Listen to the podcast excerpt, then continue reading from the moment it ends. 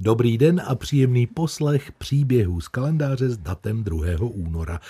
U mikrofonu dvojky, tradičně dvojice, Jan Kovařík. A Tereza Stýblová, dobrý den. Jaké pak téma dnes probereme v příbězích z kalendáře? No, dnes se vydáme tak trochu detektivní cestou. Počkej, budeme po něčem pátrat, že by po zločinech? No to úplně ne, i když kriminálnímu pátrání se vlastně budeme věnovat. Takže si promluvíme o nějakém slavném detektivovi, který má dneska výročí. Samá voda, Honzíku. Dobře, tak zkusím navrhnout nějaký slavný případ vraždy nebo velká loupež. Mm, mm, vůbec. Dnes budeme rozebírat jeden přístroj, který má pro vyšetřování zločinů velký přínos. Rozumím, tak tedy otisky prstů, DNA. Mm, tolik zklamání hned na úvod příběhu z kalendáře. Samá voda. Náš vynález je vlastně taková krabička s několika kabely, které se připnou na tělo podezřelého. Počkej, počkej, počkej. A pak se kladou podezřelému otázky? No, výborně. Takže teď už jistě všichni posluchači vědí, co bude tématem dnešních příběhů z kalendáře. Ale jako vždy, než to prozradíme, tak si pojďme poslechnout písničku. No, jenom jestli nelžeš. Písnička dohrála, je tedy jasné, že Tereza mluvila pravdu, no a za odměnu by možná mohla prozradit téma dnešních příběhů. No doporučuji ti dnes, abys mluvil pravdu i ty. Nic než pravdu, spolehni se. no budeme si totiž povídat o poligrafu, kterému se lidově říká detektor lži. A já se na to moc těším, přiznám se. Výročí prvního úspěšného použití takového přístroje při policejním vyšetřování připadá právě na dnešek. 2. února 1935 detektor lži poprvé pomohl usvědčit pachatele. Stalo se tak v americkém Wisconsinu. Jak ale takový detektor vlastně funguje? No je to zdánlivě jednoduché. Podezřelému se vlastně měří tlak, rychlost dechu a pocení kůže. Všechny změny jsou zaznamenávány a pak vyhodnoceny. Hmm, tomu rozumím, takže na základě otázek se sleduje, jak vyslíchaný reaguje. I když hmm. na oko je třeba klidný, tak se může začít potit a nebo se mu zvýší tlak. Přesně tak, jak říkáš. Předpokládá se totiž, že když někdo u výslechu lže, projeví se to v jeho tělesných funkcích. No co když je ale člověk nervózní tak nějak z podstaty, anebo hmm. je vyděšený, ale nic neprovedl? No a to je právě ono. To je ten problém. Detektor lži nikdy není stoprocentní. Sám o sobě tedy nemůže nikoho usvědčit. Hm, maximálně z toho, že se mu zvedl tlak, anebo že se spotil. Je to ale dobrý pomocný důkaz. A také jde o ty otázky, na které se musí odpovídat, že ano. Rozhodně. Hmm. Otázky musí být jasné a přesné, aby se na ně mohlo odpovídat jen ano nebo ne. I proto s výslechem na detektoru lži často policii pomáhá psycholog nebo nějaký jiný specialista. No nevím, Honzo, jestli mě by se také nezvedl tlak při slovu vražda nebo něco podobného. No a to jsem nic neprovedla samozřejmě. Jste si jistá, podezřela, že jste nic neprovedla? Je to dobrá otázka, Honzo? Ano nebo ne? Na dvojce posloucháte příběhy z kalendáře, to je pravda, čistá pravda, a v nich vyprávění o historii detektoru lži. Takže jak to s ním bylo, Terezo? Byl to nějaký geniální nápad? To byl, ale cesta k němu nebyla přímo čará. Detektor lži sice kriminalisté úspěšně využívají od roku 1935, ale podobné snahy, jak usvědčit pachatele, jsou mnohem starší. Ano, máme o tom i důkaz. První zmínka o detektoru lži je totiž z roku 1906. Tehdy ho v článku pro British Medical Journal popsal lékař, jmenoval se James Mackenzie. Šlo vlastně o to, jak tělo reaguje na aktuální situaci. Ano, sama dobře víš, už ses o tom dnes zmínila, že tě cokoliv může rozčílit nebo rozrušit a toho si byl vědom i další vědec, psycholog a profesor na Harvardově univerzitě William Marston. Ten věřil, že lež způsobuje změnu v krevním tlaku. No a měl vlastně pravdu, i když i tady jsou jisté výjimky. Doktor Marston jako první použil nějaký druh přístroje pro odhalení lži. Jeho metoda byla přitom jednoduchá. V rychlém sledu pokládal přímé otázky, na které chtěl odpovědi a snažil se měřit změny tělesných funkcí tázaného. Ani on však nebyl první, kdo použil detektor při vyšetřování. Tím byl policejní náčelník John Larson. Ten dlouhodobě sledoval trend a vědecké poznatky, které by mohly přinést pomoc tehdejší policii při usvědčování zločinců. A byl to právě on, kdo pokusy doktora Marstna zkusil převést v policejní praxi. Ano, přesně tak. A to už v roce 1926, ale neúspěšně. To nevadí, ale byl to on, kdo se jako první pokusil použít detektor lži při vyšetřování zločinců. Ale i přes počáteční neúspěch se detektiv John Larson vrhl do zlepšování metodiky a podoby detektoru lži. A nebyl sám, pomáhal mu totiž i kolega Leonard Keeler – tak se dostává na scénu policista, který v únoru 1935 zaznamenal vůbec první úspěšné použití detektoru v kriminalistice. A čím ho Leonard Keeler vylepšil? No, tak to si povíme za chvilku. Příběhy z kalendáře, které právě dnes posloucháte na dvojce, připomínají kapitolu z dějin kriminalistiky. Nadepsána by byla Detektor lži. Teď si musíme říct, jak to vlastně bylo s detektivem Keelerem. Eh, Terezo, čím to, že právě on vstoupil do zmíněných dějin kriminalistiky? No, Leonard Keeler vlastně vylepšil to, na čem pracoval jeho předchůdce John Larson.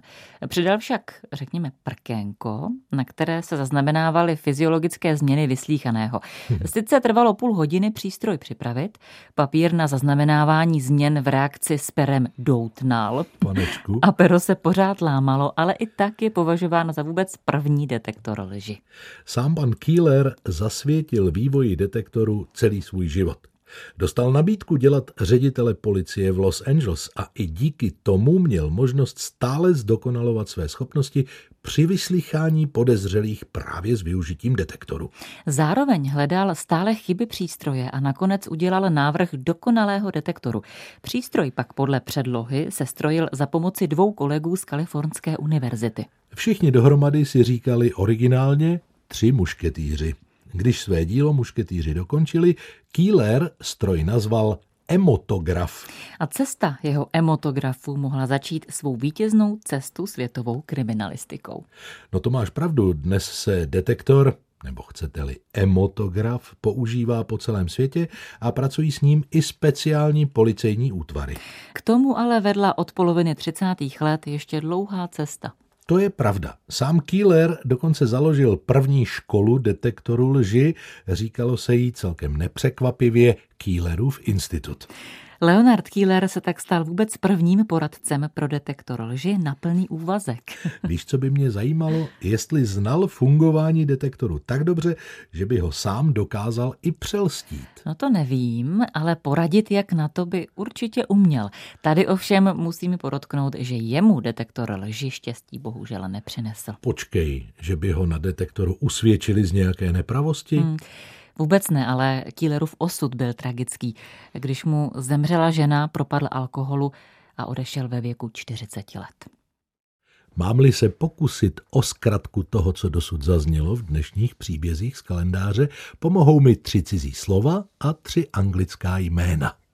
Mluvíme tu o přístroji, kterému se v různých fázích jeho existence říkalo nebo říká poligraf, detektor a nebo též emotograf. U jeho kořenů, chcete-li počátku, stáli tři muži, jeden lékař a dva policisté. William Marston jako profesor na Harvardu, který věřil, že pokud lžeme, mění se naše tělesné funkce. Policejní náčelník John Larson, který detektor poprvé použil neúspěšně, a především Leonard Keeler, který jej zdokonalil a zasvětil mu celý život. Jde ti to krásně, Honzo, jen a to nelžu, pravdu. čistou pravdu a nic než pravdu. tak já pravdivě samozřejmě navážu. My se dnes dostaneme i do Československa, do historie naší kriminalistiky, jak tedy využíváme právě detektor lži u nás. Podíváme se i za hranice, protože ne všude je detektor lži využíván jako důkaz pravdomluvnosti a také zjistíme, jaké jiné metody vedou k potvrzení toho, jestli vyšetřovaný mluví pravdu anebo lže. Počkejte si na to. Detektor lži je hrdinou dnešních příběhů z kalendáře, kde o něm mluvíme jenom a jenom pravdu, tedy Tereza Stýblová a Honza Kovařík. Honzo, zajímalo by mě, kdy se dostal detektor k nám, tedy do České republiky, potažmo do Československa. No povědomí o něm přišlo velice rychle. Už v roce 1937, jen dva roky po tom úspěchu, který dnes připomínáme, vyšel u nás spis doktora Karla Kenta s názvem Československý detektiv a v něm je možnost využití detektoru rozebírána. Nadlouho to ale bylo všechno. Že by naši detektivové nešli s dobou, to se mi nechce věřit. No spíš doba byla složitá a takovou převratnou modernizaci neumožňovala. Jistou změnu přinesla až 60. léta. Mm, zlatá 60. hudba, barvy, dlouhé vlasy. A také rozvoj detektoru lži v praxi československé kriminalistiky. Detektor lži byl již tehdy v zahraničí hojně využíván. Čeští kriminalisté však k tématu přistoupili vědecky a velmi odpovědně. To tedy. Na konci 60. let byl schválen opravdu velký projekt základního výzkumu možností využití poligrafu v kriminalistice. Vypadá to, jako bys byl jeho autorem, ale mohl bys prosím eh, nějak vyložit nebo přeložit tuhle formulku? Ano, díky scénáristovi dnešních příběhů o tom něco vím. Jednalo se o výzkumný projekt v délce 10 let, který měl určit, jak by šel detektor lži používat v našem právním systému. Byla to tehdejší kriminalistická priorita. Hmm, takže to bylo veliké. Ano, Dobrovolníci, kteří se experimentu zúčastnili, byli muži ve věku od 26 do 40 let. Jednalo se o studenty právnické fakulty Univerzity Karlovy a všichni byli, cituji, z projektu ve výborném fyzickém stavu. Devět osob se účastnilo vyšetření přímo na detektoru lži, 14 účastníků vyšetření alespoň pozorovalo, sedm dalších respondentů se s poligrafem seznámilo teoreticky. No a to se jednalo jenom o první část výzkumu. Jak tedy dopadl? No, já budu s dovolením citovat kompletně. Z dosažených výsledků vyplývá, že není vhodné provádět vyšetření za účelem využití výsledků jako důkazu. Případná chyba by tudíž nespůsobila újmu vyšetřované osobě, ale vyšetření na detektoru lži by mohlo být využito v činnostech vyšetřovacích orgánů. Detektor lži výzkumu podpořil, ale výsledek se jako důkaz brát nemůže. Rozumíš tomu citátu naprosto správně. Jako pomocný údaj pro vyšetřovatele se detektor hodí, pravdu na 100%, ale nepřinese. Už víme, jak v 60. letech dopadl výzkum detektoru lži na studentech Univerzity Karlovy. E, teď si v příbězích z kalendáře na dvojce řekneme, jak se u nás detektor zkoušel dál. V další fázi se přístroj použil už v praxi při skutečných výsleších. Samotné výsledky vyšetření se ale policisté, kteří na případu pracovali, nedozvěděli. Ke konfrontaci s výsledky došlo až v konečné fázi vyšetřování. To mě zajímá, jak dopadla tahle část výzkumu. Dobře.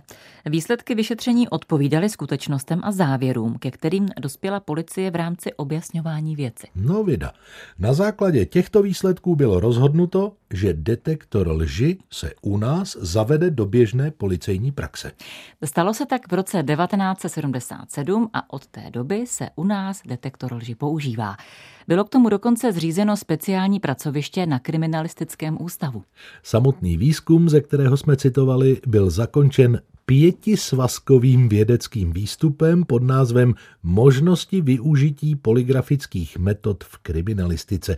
Škoda, že tolik času dnes ve vysílání nemáme. Rád bych ještě něco přečetl. Na dlouhé zimní večery máme co dělat. Mě ale spíš, Honzo, pořád trápí to, jak je skutečně detektor lži účinný. Nemůže i detektor lži lhát?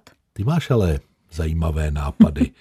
Detektor lži, který je nastaven tak, aby lhal, hmm. to je hmm. jako z nějaké kriminálky. No jen si nedělej legraci. Rozsáhlé experimenty ukazují, že spolehlivost přístroje v běžné populaci se pohybuje kolem 60 až 85% A jsou i tací, kteří dokáží celý detektor lži obelhat. Chceš říct, že mají nad sebou takovou kontrolu, že donutí lhát detektor lži? Hmm, přesně tak. Navíc je nemožné detektor použít u osob s poruchou osobnosti nebo u notorických a patologických lhářů. Tam je výpovědní hodnota vyšetření skoro nulová. Eh, počkej, chceš snad říct, že je detektor lži zbytečný? Je to vůbec ne, jen by mě trochu děsilo, kdyby se bral stoprocentně vážně. To chápu, naštěstí u nás to tak stoprocentně vážně nebereme. Dnešní příběhy z kalendáře vám na dvojce vyprávějí a zásadně u toho nelžou Jan Kovařík a Tereza Stýblová. A mě moje empatie, Honzo, nedá, protože já pořád přemýšlím nad tím, jak strašné musí být jít na detektor lži, když tě výsledky mohou usvědčit z něčeho, co si neudělal. Já ti zkouším rozumět. Mm. A rozumějí ti i mnozí jiní, protože odpůrci detektor označují za detektor strachu. No, to mně přijde hodně přesné. No ale i tak známý polský právník Jan Vidacký říká, a to cituji, že Žádný důkazní prostředek není nadán a priori zárukou stoprocentní spolehlivosti. Také takové tradiční důkazy, jako je například písmo znalecká expertíza nebo výpovědi svědků, mohou být ovlivněny úmyslem nebo omily. A i přesto nikdo nepochybuje o jejich přípustnosti a užitečnosti pro trestní řízení. Hmm, takové vysvětlení beru, takže detektor lži má své místo. Ano, jen se na jeho výsledky nesmí pohlížet jako na jasnou stoprocentní pravdu. To pak může být problém a pak bych se tvým obavám vůbec nedivil.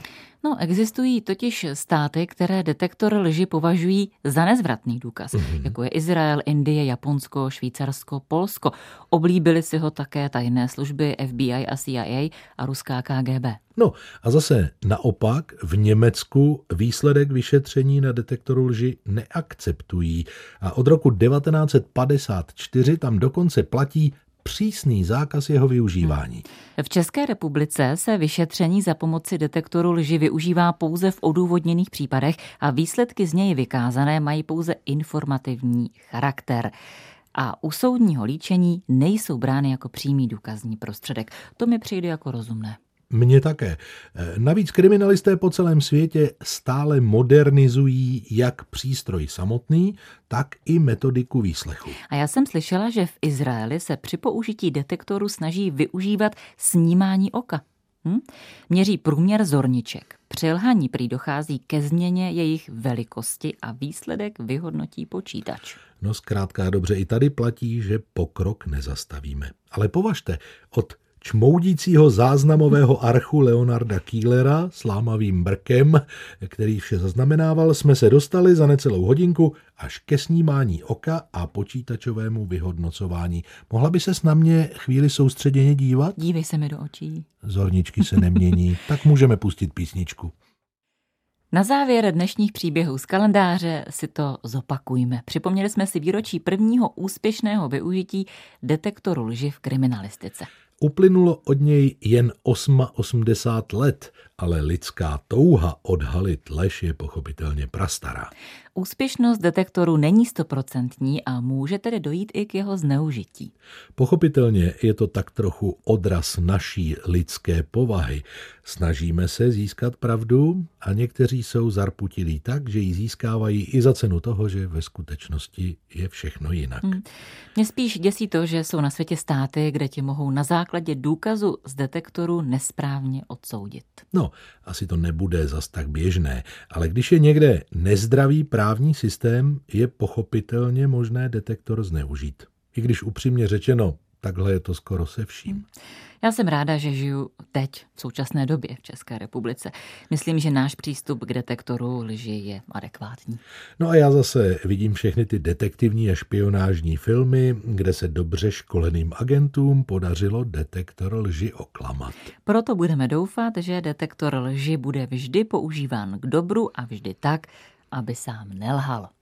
A na závěr mám výtečný nápad, jak použít detektor lži k obecnému dobru. Mm-hmm. Představ si, že bychom ho jako téma nabídli našemu zítřejšímu hrdinovi. A jeho úžasnému parťákovi. Mm-hmm. Do nějaké společné scénky. No ty by rozebrali detektor do šroubku, podle mě, a dost bychom se u toho nasmáli. Ale je tu jeden problém. Ani já, ani Tereza nevíme, jak se detektor lži řekne po slovensky. A víc už nenapovíme, nashledanou zítra. Mějte se krásně.